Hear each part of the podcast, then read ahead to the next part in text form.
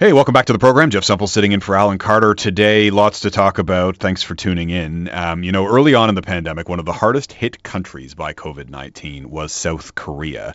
And yet, that country has been heralded over and over as having done one of the best jobs of getting the virus under control quickly. One of the ways it did that was through contact tracing, which has, you know, suddenly become part of our normal vernacular, something most of us had never heard of before. But South Korea did a particularly effective job at contact tracing, in large part because of a you know pretty extensive surveillance system. So South Korea had emergency legislation that allowed it to monitor ev- monitor everything from bank records uh, to a person's smartphone location to um, you know and on and on, even CCTV surveillance footage.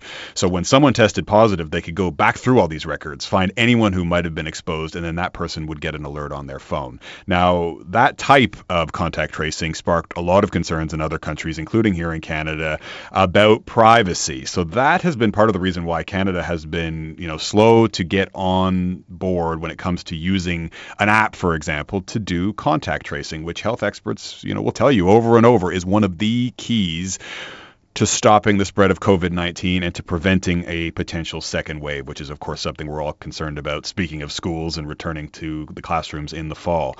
As of today, after weeks of delays, Canada, Ontario in particular, has now got an app for that. So you can go online now, whether you got a Google or an Apple phone, and download the COVID Alert app. And it works a little differently, trying to balance contact tracing with you know, respecting people's privacy.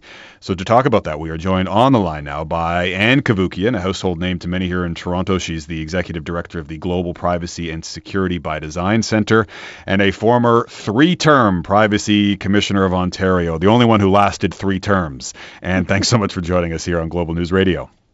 My pleasure, as always. Um, and so, talk us through the app that is available now and you know and how you feel about it as as a former privacy commissioner how do you feel about the app that is available for download now uh, believe it or not I love it. And the reason I love it, it is totally privacy protective. It was built on the Apple Google framework that is totally privacy protective. Apple walked me through it on two separate occasions. I always want to look under the hood trust but verify, and no personal information is captured by this app. And the reason they're calling it a, a exposure notification app, not contact tracing, is because it doesn't trace you, your identity, your location, nothing. There's no surveillance, no tracking, and that's absolutely critical.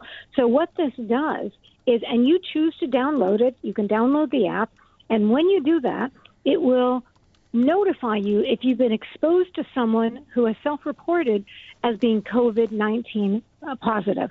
The app assigns a, a random code to a user's device that will ping other users of the app via Bluetooth beacons, which are very privacy protective and they change every 15 minutes.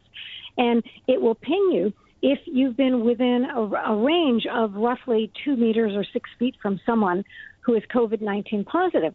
That tells you you've been exposed to someone who is COVID 19 positive, and then you can decide whether to contact your doctor or the public health authorities to be tested, etc. It's amazing. Yeah, impressive and and nice to hear your endorsement. Uh, you know, so often we're used to talking to you about um, you know the opposite, right?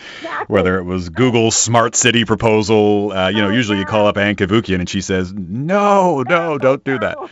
Uh, and you know, so I, uh, with your endorsement, I have downloaded this app uh, this morning, and it does walk you through, you know, right away on on your phone as you download it. You open the app, and it explains your privacy is protected, and of course, it makes that point that this app, unlike many of the others that have been adopted elsewhere in the in the world and sparked controversy, this yes. app does not use GPS, so it is not tracking your location. No. It's using Bluetooth signals that are communicating with other phones nearby. So theoretically, if you visited a restaurant, as I mentioned earlier, person at a table next to you tested positive, you would receive. Right an alert. Um, yeah. But uh, and in, in terms of you know for apps like this to be really effective, um, I saw one study done out of Oxford University that said that at least 60% of the population needs to opt in.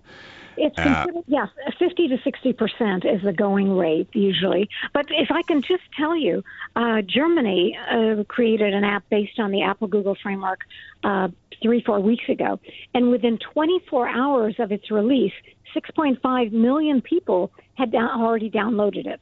So I don't know what that is as a percentage, but that was just within the first 24 hours. Because in Germany, it takes privacy very seriously. They go to great lengths to protect your privacy and your data.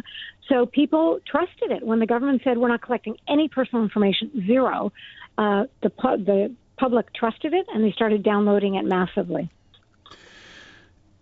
the fact that we are so, you know, we're a few months into the pandemic now. One of the criticisms, yeah. you know, over the past few months was, you know, hurry up, right? I mean, like let's yeah. get let's get going on this. I mean, you know, surveillance or not, when you know lives are at stake here, um, and you know we saw South Korea, you know, I'm yes. undeniably saving lives by using yes. that method, right?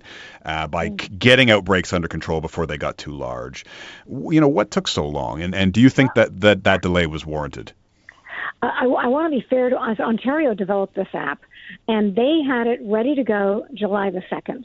So here it is now, four weeks later. So I just want to make sure that Ontario gets credit for the work that it done, and it moved very quickly to get this out. Then the federal government was the one who wanted to release it. Fine.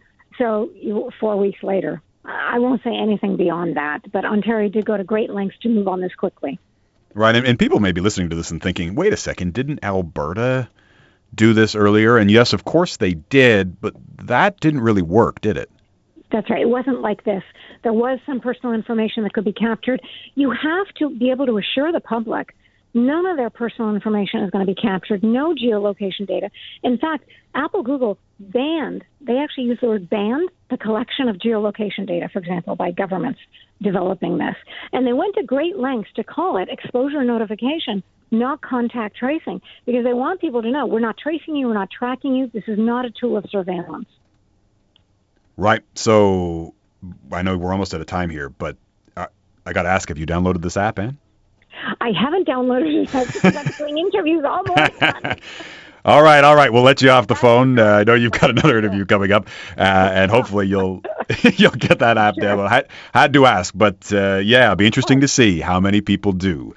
Uh, you know, it was pretty quick and easy to do. Sounds like an important tool in the toolkit again, the fight against COVID-19. Ann Cavoukian, former Ontario Privacy Commissioner, three terms, mm-hmm. and the executive director of the Global Privacy and Security by Design Center. And thanks so much.